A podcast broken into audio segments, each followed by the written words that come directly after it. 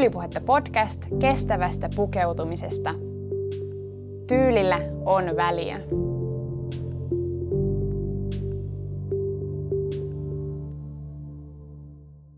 Rakenna tyyli palvelemaan omaa elämäntilannettasi. Ei unelmaelämääsi tai jonkun toisen ihmisen elämää, vaan juuri tätä, jota itse elät. Näin mä oon yleensä kannustanut, kun puhun oman tyylin tuntemisesta. Nyt seuraa tosin suuri mutta. Mä aloin nimittäin pohtia, että onko asia ihan niin yksinkertainen. Esimerkki mun omasta elämästä. Mulle ei arjessa millään järjellisellä tavalla käytännöllistä ole käyttää kauluspaitoja, suoria housuja tai pitkiä villakangastakkeja.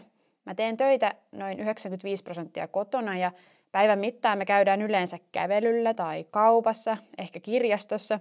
Mikään ei vaadi siistiä toimistopukeutumista, vaan päinvastoin välillä siitä on jopa vähän haittaa. Midimittaiset helmat saattaa laahata maata, kun kumarun noukkimaan kirjan alahyllyltä. Vaaleet housut kurantuu punteista päiväkävelyllä. Suuri huivi meinaa pudota hartioilta kauppareissulla. Takin vyö jää auton oven väliin. Silti mä pukeudun näihin vaatteisiin, koska mä haluan tuntea jotain. Mä haluan nauttia ja kokea oloni itse varmaksi. Nämä vaatteet tuo mulle iloa. Mä koen oloni kotoisaksi. Tunnen, että saan toteuttaa itseäni. Niin, kulkeeko tyyli ja elämäntyyli käsi kädessä? Pukeudutaanko me itsellemme, muille vai kenties unelma minällemme? Tästä me puhutaan tässä Tyylipuhetta podcastin jaksossa. Mun nimi on Elsa, tervetuloa mukaan.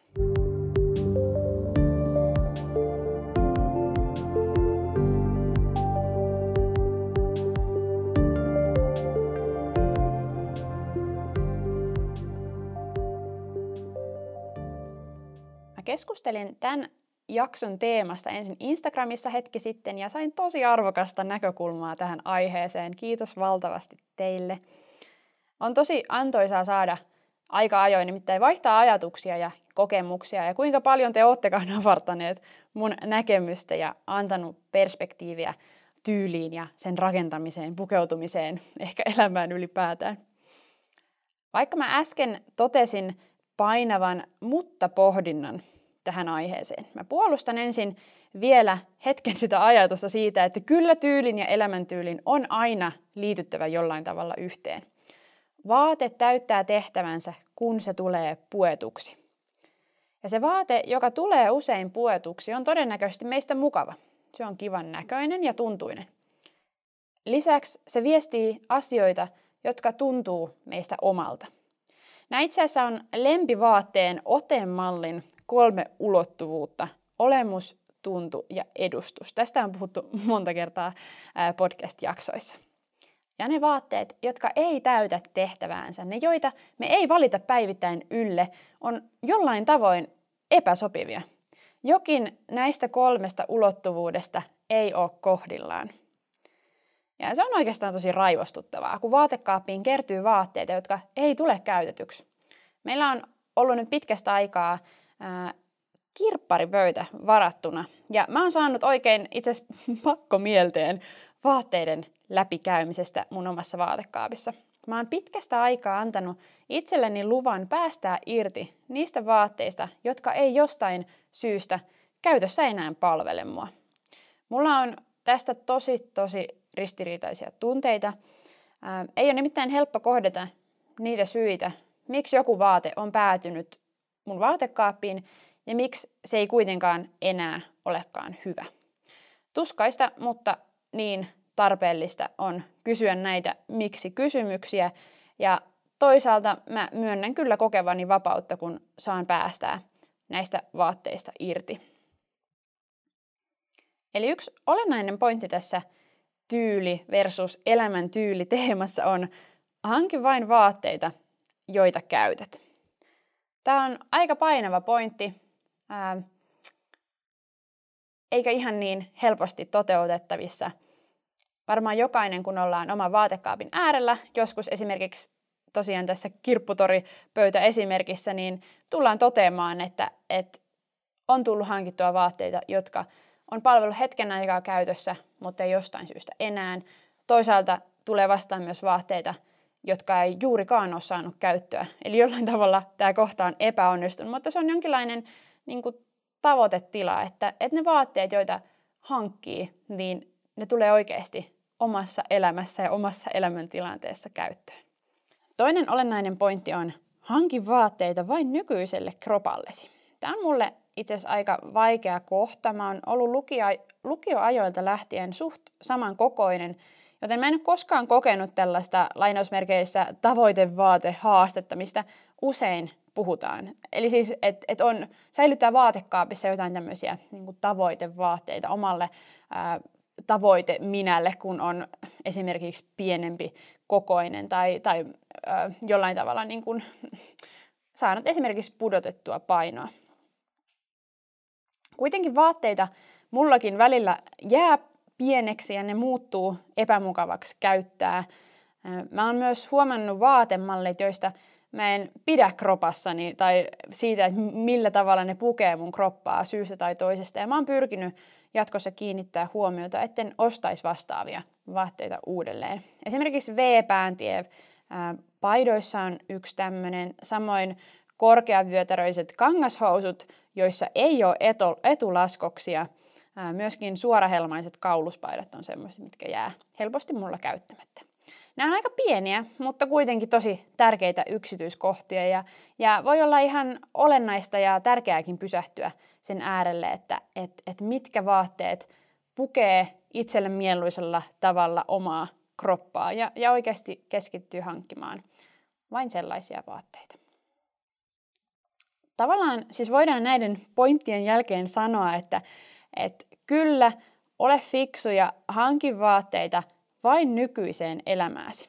Ei ole järkevää ostaa jotain vain pistäytymään vaatekaapissa ja päätymään suoraan kirpputorikassiin. Vaatteita kannattaa todella ostaa tosi tarkoituksella.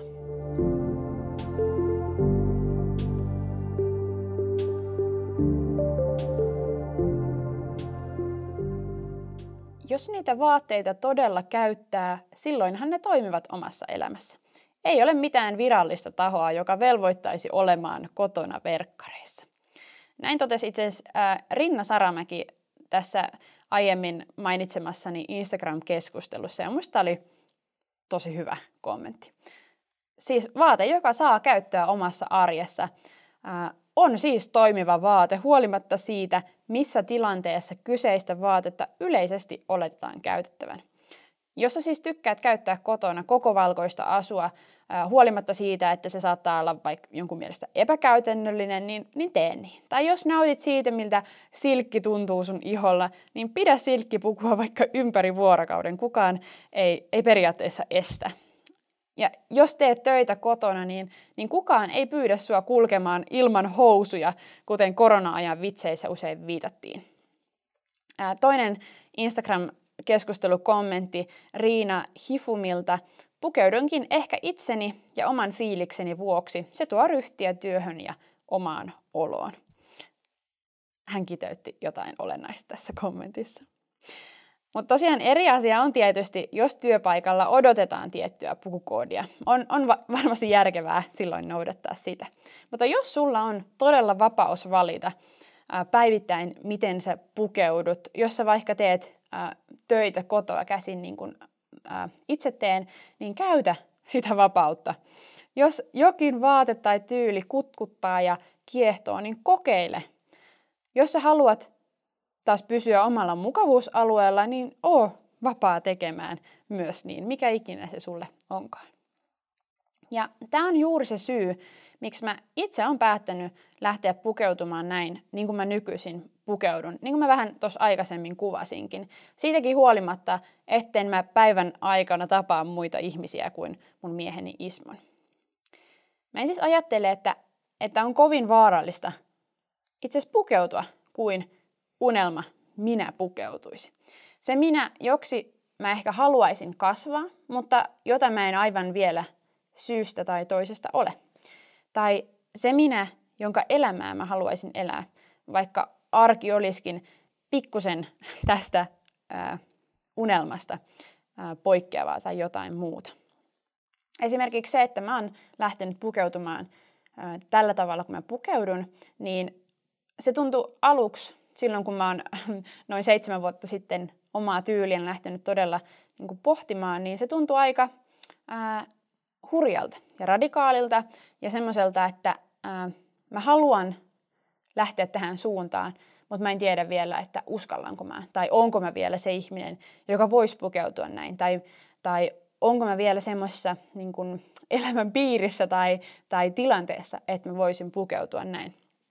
Mutta vähitellen mä silti lähdin ottamaan niitä askeleita ää, ja toteuttamaan ikään kuin ää, pukeutumista ää, kuin mun unelma minä toteuttaisi. Ja, ja tässä ollaan tällä hetkellä. Nyt ollaan ehkä lähempänä sitä ää, ikään kuin sitä unelmaminää kuin silloin ää, noin seitsemän vuotta sitten.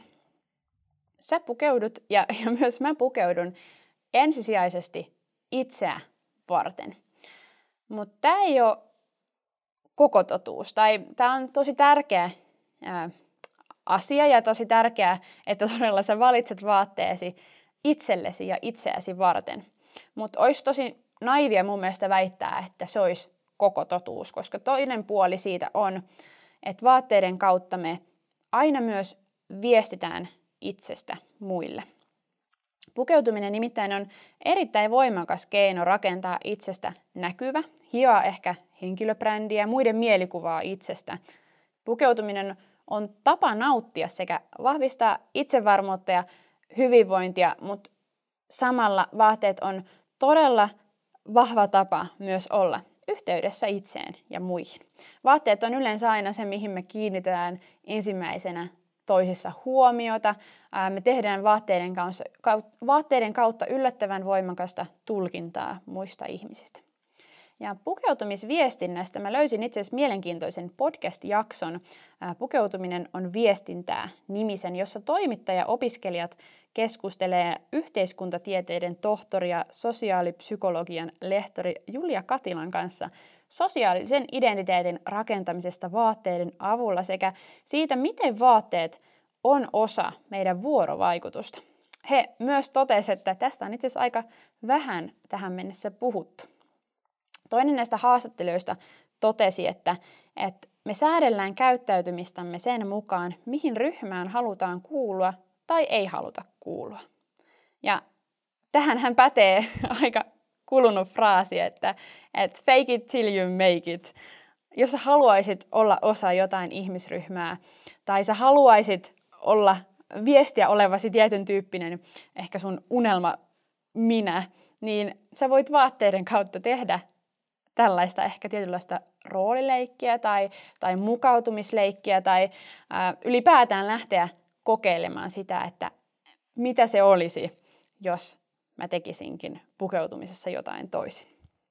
Eli jos sä esimerkiksi haaveilet vaikka taiteilijan tai lastentarhan opettajan tai vaikka personal trainerin ammatista, on todennäköistä, että se alkaa vaikuttaa siihen sun tapaan pukeutua. Ja sehän on varsin ok. Paitsi että tapahtuuko se siksi, että niin pitäisi tehdä vai koska sä haluaisit tehdä niin.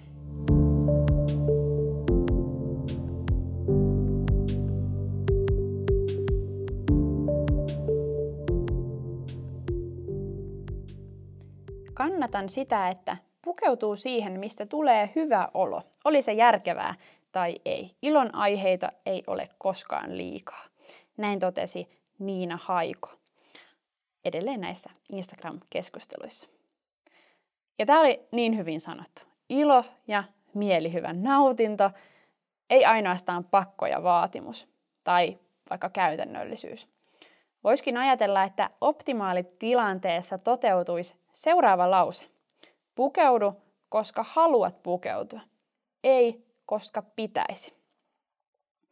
Helposti nimittäin pukeutumisen kautta me luodaan itsellemme semmoisia pakkoja ja vaatimuksia ja, ja ehkä ne ryhmät, mistä mä äsken aiemmin kuvasinkin, että mihin me ehkä haluttaisiin kuulua, niin saattaa luoda semmoista painetta mukautua johonkin, mikä ei kuitenkaan sit loppuviimein ehkä olekaan sitä ominta meitä. Ehkä myös trendit saattaa luoda tämmöisiä paineita. Nyt on pakko pukeutua tällä tietyllä tavalla, koska kaikki muutkin pukeutuvat nyt niin. Eli minusta on ihan tervettä pohtia sitä, että, että vaikuttaa komissa vaatevalinnoissa pitäisi vai haluaisi. Ihan kuin vaatimus vai, vai ilo ja ää, mielihyvä. Huomasin tätä jaksoa edeltäneiden keskustelujen kautta, että olennaista varmasti onkin pohtia ja, ja oppia tunnistaa ne asiat, jotka tuo iloa juuri itselle. Mä huomasin, että hyvin erilaiset asiat ää, tuo pukeutumisessa iloa ja helpotusta erilaisten ihmisten arkeen. Sitten mä olen itse mieltänyt perusvaatteeksi suorat housut, kauluspaidan, neuleen ja pitkän takin ei resonoi jossain toisessa ihmisessä ollenkaan. Ja vaikka konmarittaminen ei lukeudu mun omiin suosikkiaiheisiin, on Marie Kondon Pidä vain lainausmerkeissä iloa tuottavat esineet ideologiassa ehkä sittenkin jotain perää. Ihanteellista varmaan olisikin, että jokainen vaate omassa vaatekaapissa olisi sekä käytettävä, eli todella siellä omassa arjessa tehtävänsä toteuttava, mutta myöskin iloa tuottava. Käytettävä ja iloa tuottava. Ihannetilanne ei välttämättä ole totta tällä hetkellä sun ja mun vaatekaavissa. Tietyllä tavalla ihan helposti peilaa tämmöistä jotain täydellistä kuvaa, mikä helposti jää ää, aina tavoittamattomiin. Mutta tämä on jotain, minkä äärelle on varmasti hyvä pysähtyä arvioimaan jokaisen vaatehankinnan kohdalla.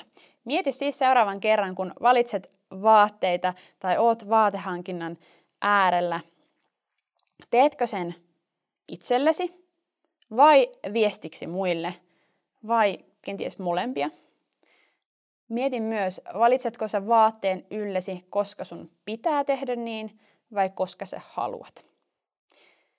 Mä itse ainakin tulen siihen lopputulemaan, että tyyli ja elämäntyyli kyllä kävelee yhtä matkaa, mutta ei aivan käsi kädessä. Ne voi käydä vähän eri reittejä, mutta niillä on yhteinen suunta. Ja vaatteita ehdottomasti voi myös pukea halutessaan unelma minälle, rakentaakseen oma kuvaansa lähemmäs sitä, joksi haluaisi kasvaa ja tulla. Mutta vain, jos se todella on sitä, mitä itse haluat. Ei sen takia, että niin pitäisi tehdä. Kiitos, että kuuntelit tämän jakson. Moi moi!